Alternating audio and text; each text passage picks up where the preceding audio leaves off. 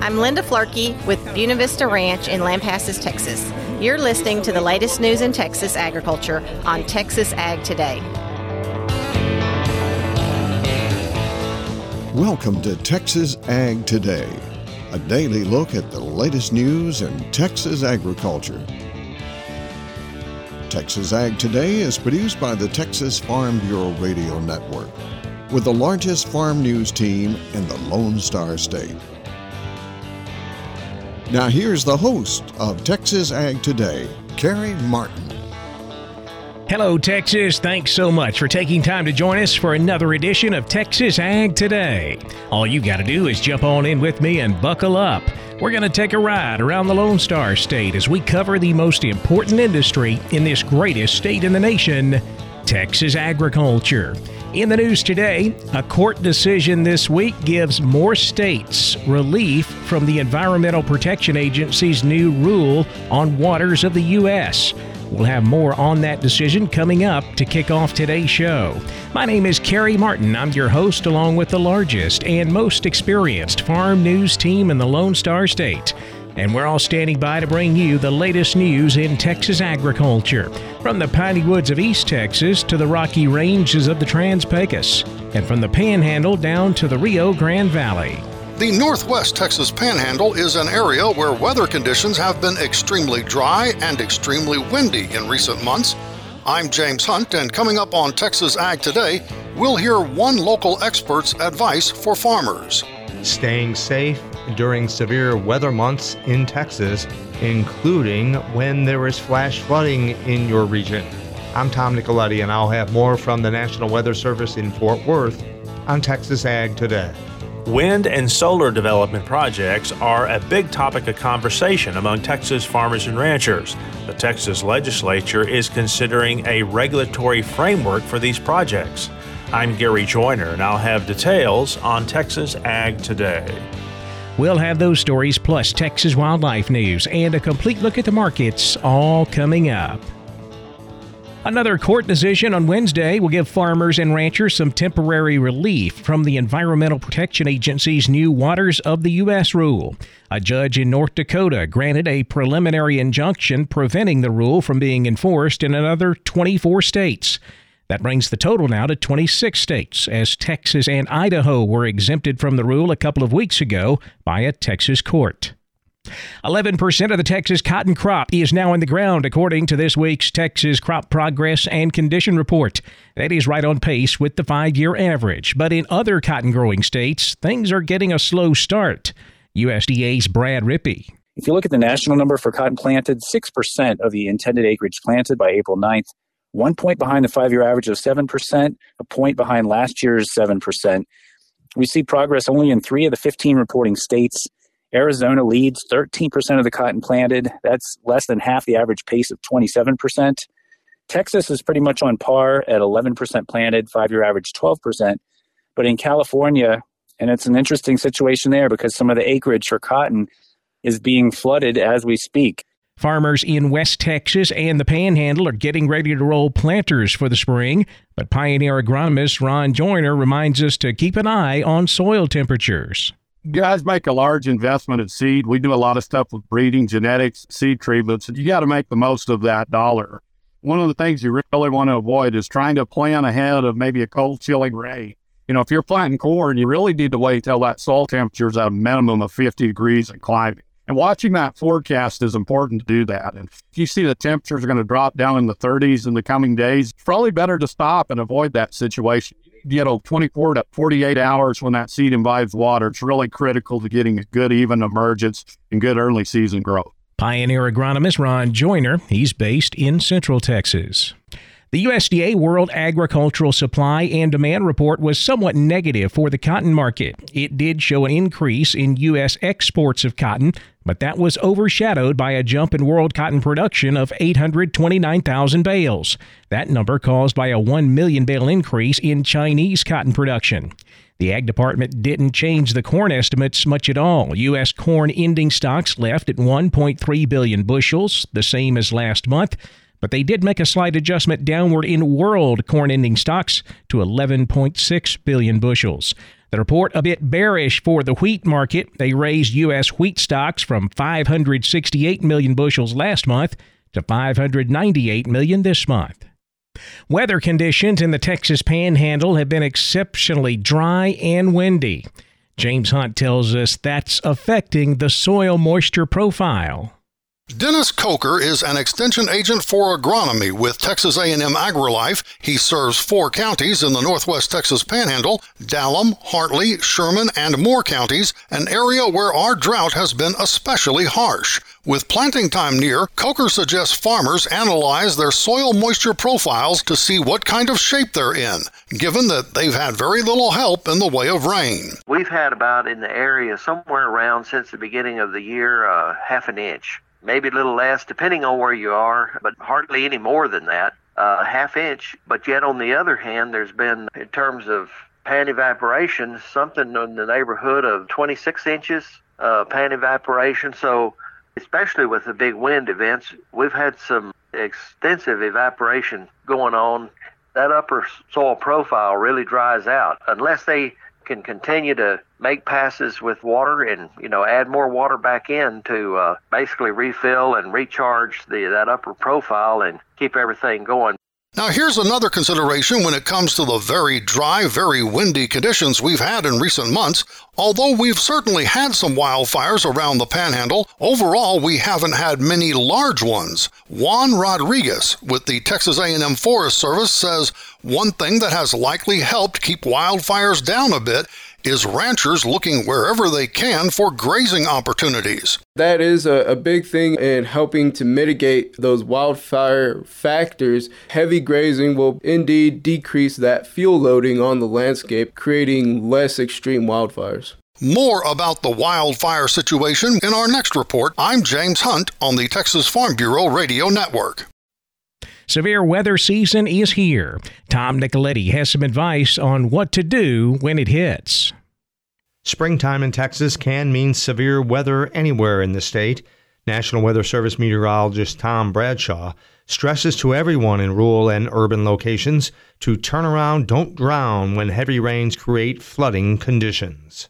Unfortunately, Texas often leads the nation in the number of flash flood fatalities that occur in this state, and a lot of that is due to folks that unfortunately choose to make a very bad decision by driving into water of unknown depth, even water that they don't think is very deep. If the water is moving, it can very easily sweep a vehicle off the road. It can certainly sweep individuals off their feet if they're walking in the water. So please, once again, turn around, don't drown, and stay safe in flood-prone areas. So flooding, uh, severe thunderstorms, excessive straight-line winds, uh, tornadoes, all those types of severe weather uh, need to keep people uh, on their toes this spring. Absolutely. Having a plan, you know, knowing how to respond, not only to uh, damaging straight-line winds, lightning, that's another thing that uh, affects a lot of folks during severe thunderstorms. Actually, any thunderstorm that we have can possess lightning. Certainly tornadoes, that is the big one. That's the one that can certainly create the most fatalities and affect people in the most significant way. Probably the simplest thing that I can recommend for folks is to put as many walls between yourself and the outside walls of the structure that you're in. You want to stay away from windows. You want to get into small interior rooms, wherever you happen to be, place of business or a home. If you're in a mobile home, you have time to get out of the mobile home. You really want to try to find a more substantial shelter. Mobile homes and R Vs are not safe places to be during high winds and tornadoes. If you're in a vehicle, you want to try to get out of the vehicle and get into a substantial structure. That is Tom Bradshaw, National Weather Service meteorologist in Fort Worth.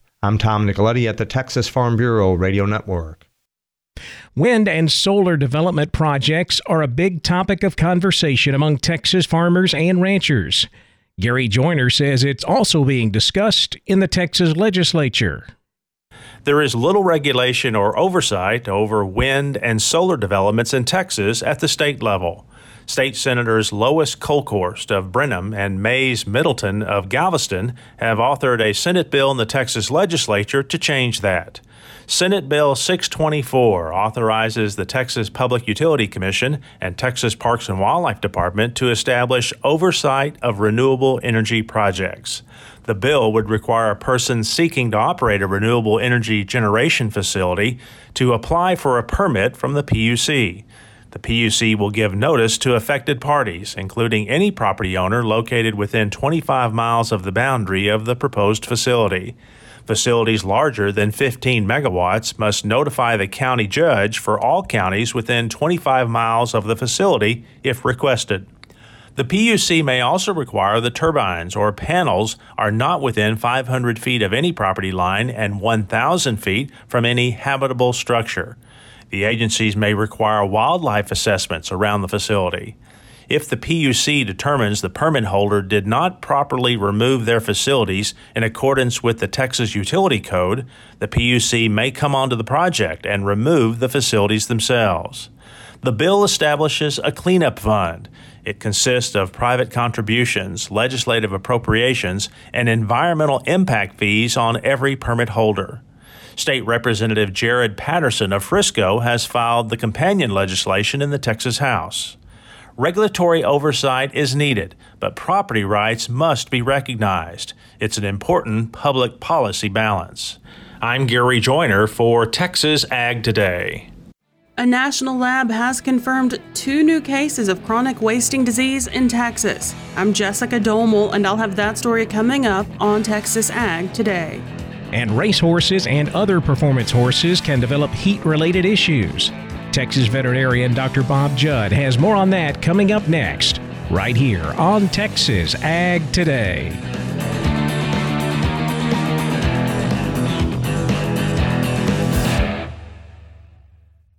As we celebrate Earth Day twenty twenty-three, we know that sustainability in agriculture requires our entire value chain to invest in our planet, this year's Earth Day theme. That's why we collaborate on best practices to protect crops, reduce inputs, conserve and regenerate land, and help keep fresh water clean, all while striving to reduce the climate impact of our own operations. This message is from Syngenta, investing in agricultural innovation that helps protect our planet today and tomorrow. We're keeping you informed on everything happening in Texas agriculture on Texas Ag Today. Racehorses and other performance horses can develop heat-related issues. Doctor Bob Judd says there's been a study done to help predict when these issues will occur. The longer the distance of the race, the more humid the weather, and the horse having a history of heat issues all increase the chance of heat illness. Because of this, organizers of the event can anticipate and aim to prevent heat issues. All racing jurisdictions, as well as other equine events, should have appropriate facilities for treating heat illness. Thoroughbred racehorses produce one thousand two hundred fifty kilojoules of heat energy every minute while racing, which is enough heat to boil a gallon of water. So you can see a large amount of heat is produced. And while some of the heat is released into the environment, some increases the body and blood temperature. Then the horse cannot get rid of the heat. Their internal temperature continues to rise, and if their temperature rises above one hundred four degrees Fahrenheit, protein damage and cell death can occur. This study indicated that horses were nineteen times more likely to develop heat illness during a two-mile race than a one-mile race. And those racing at eighty-six degrees Fahrenheit were ten times more likely to develop heat illness than those racing at sixty-eight degrees. Researchers have developed a computer model to accurately predict when eighty-three point five percent of the heat illnesses would occur in a certain horse, with all the variables like heat, humidity, length of race, and others. Doctor Trigg believes heat illness will be increasing due to climate change, and this should be considered when scheduling and designing racing events. Regardless of climate change, Doctor Trigg is in England, and those horses do not have to endure the temperatures we have in Texas, so be aware of heat exhaustion when exercising your horse in the Texas heat and humidity. I'm Doctor Bob Judd. This is the Texas Farm Bureau Radio Network. A national lab has confirmed two new cases of chronic wasting disease here in Texas. Jessica Dolmel has the story in today's Wildlife Report. A national lab has confirmed the first cases of chronic wasting disease in deer breeding facilities in Frio and Hamilton counties. Late last month, Texas Parks and Wildlife Department staff told the Parks and Wildlife Commission that C W D was suspected in each of the facilities and had also been confirmed in Zavala, Gonzales, and Washington counties as well. On Tuesday, T P W D announced the National Veterinary Services Lab in Ames, Iowa, confirmed those cases in Frio and Hamilton counties. It is the first detection of the fatal neurological deer disease in each of the counties. According to the department, a single case of C W D was detected in Hamilton County during live animal testing to determine if the deer could be moved from the property to a registered release site. A single case of C W D was found in Frio County through post-mortem testing after the deer died naturally. T P W D reports the post-mortem testing at the facility was required as part of C W D surveillance in the area. Following confirmation of C W D, T P W D secured the remaining deer at both facilities. The department and the Texas Animal Health Commission are working together to investigate the extent of the disease within the breeding facilities. Members of the deer or cervid family, including whitetail and mule deer, elk and moose, are susceptible to C W D. The disease has a long incubation period, during which time infected animals may not show outward signs of illness, during which time they can shed prions in their saliva, urine, feces, blood, and soft antler material that can infect other susceptible animals for years. For the Texas Farm Bureau Radio Network, I'm Jessica Dolmel. It's time to check the markets. We'll be back with a look at all of the livestock, cotton, grain, energy, and financial markets coming up next. Keep it right here on Texas Ag Today.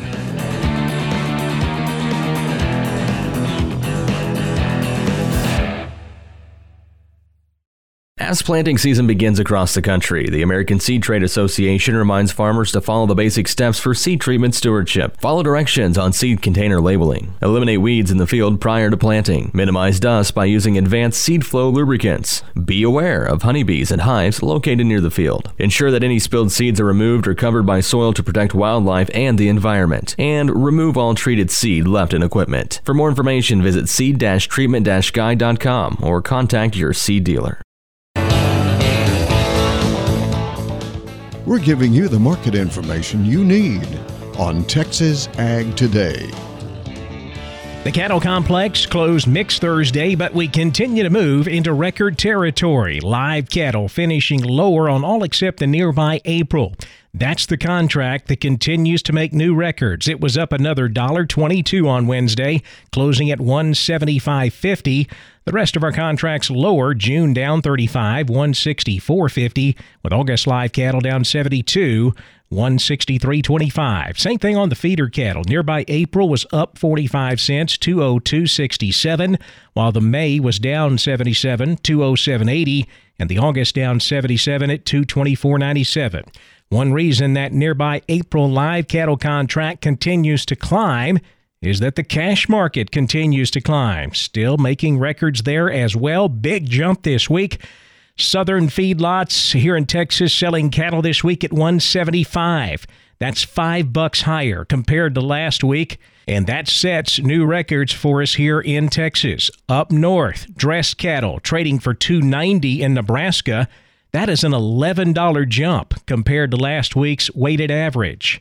One reason packers are willing to pay that higher cash money is because boxed beef prices continue to climb. On Thursday, choice broke the three hundred dollars mark. It was up one ninety-two at three hundred dollars and forty cents. Select up one forty-four at two eighty-three twenty-five. Now let's check those auction barns. We're walking the pens with Larry Marble. When you hear auctioneer Troy sound off, it's time to review the sale from last week at Caldwell Livestock Commission Company with Carl Herman. Carl, that was last week's sale.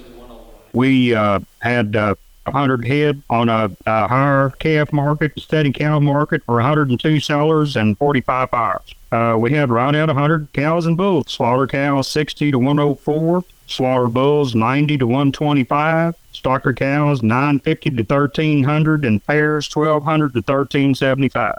On the calf side, on the steers, two to three weight steers two thirty to two ninety, three to four weights two thirty-three to two sixty-seven, four to five weights two twenty-nine to two sixty, while the six weight steers two oh four to two forty. The six and seven weights were at one eighty-two to two dollars, and the seven and eight weight steers one seventy-four to one eighty-five. On the heifer side, two to three weights two dollars to two forty-seven. Three to four weight heifers brought two dollars to two forty-five. Four to five weights two oh five to two forty-seven. Five to six weight heifers one eighty-five to two thirty-seven. The six and seven weight heifers brought one seventy-five to one eighty-five, and the seven and eight weights one fifty to one seventy. So uh, the market's strong. It's very active. Tell everybody how to contact you, Carl. Okay, my number is nine seven nine, eight two zero, five three four nine. Call the barn, five six seven, four one one nine. Uh, or if you're in the Giddings area, call Mike Sedler, five four zero, eight six seven six. We appreciate you. Thank you. Yes, sir. Thank you, Larry. Bye-bye. Neighbor, that's it for this edition of Walking the Pens on the Texas Farm Bureau Radio Network. I'm Larry Marble.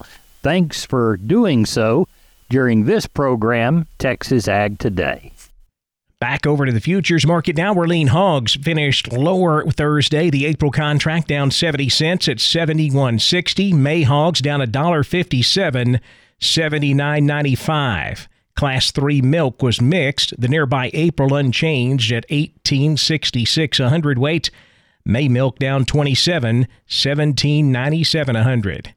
The cotton market closed higher as Thursday's producer price index report suggested there may be less inflation in store for the U S economy. We finished with the May contract up ninety cents on that news, eighty-three thirty-five. July cotton up eighty, eighty-three nineteen, while new crop December was up forty-five, eighty-two eighty-eight cents. Corn market drifted lower. May corn down three and three quarters, six fifty-two and a quarter. New crop September corn down one and a half at five sixty-one a bushel. The wheat market taking a double-digit drop on the weather forecast. Some of the weather premium coming out of the wheat market on a weather forecast suggesting that Kansas and Nebraska may see some much-needed rain over the weekend and next week. July Kansas City wheat dropping fifteen cents, eight thirty-one and a quarter. July Chicago wheat down eleven at six seventy-six a bushel. In the energy markets, May natural gas down seven cents at two oh one. May West Texas crude down one dollar and one cent, eighty-two twenty-five a barrel. The financial markets higher Thursday afternoon. The Dow up three ninety, thirty-four thousand thirty-six. The Nasdaq up two thirty-nine at twelve thousand one sixty-eight. The S and P up fifty-five, four thousand one forty-seven. That wraps up our look at the markets, and that wraps up this edition of Texas Ag Today. I'm Kerry Martin. Hope to see you back here next time as we cover the most important industry in this greatest state in the U S of A, Texas agriculture. Thanks for listening to Texas Ag Today. Be sure to subscribe to our podcast on Apple Podcasts, Google Podcasts, or Spotify.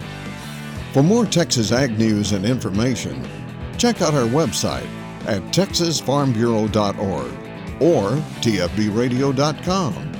Texas Ag Today is a production of the Texas Farm Bureau Radio Network.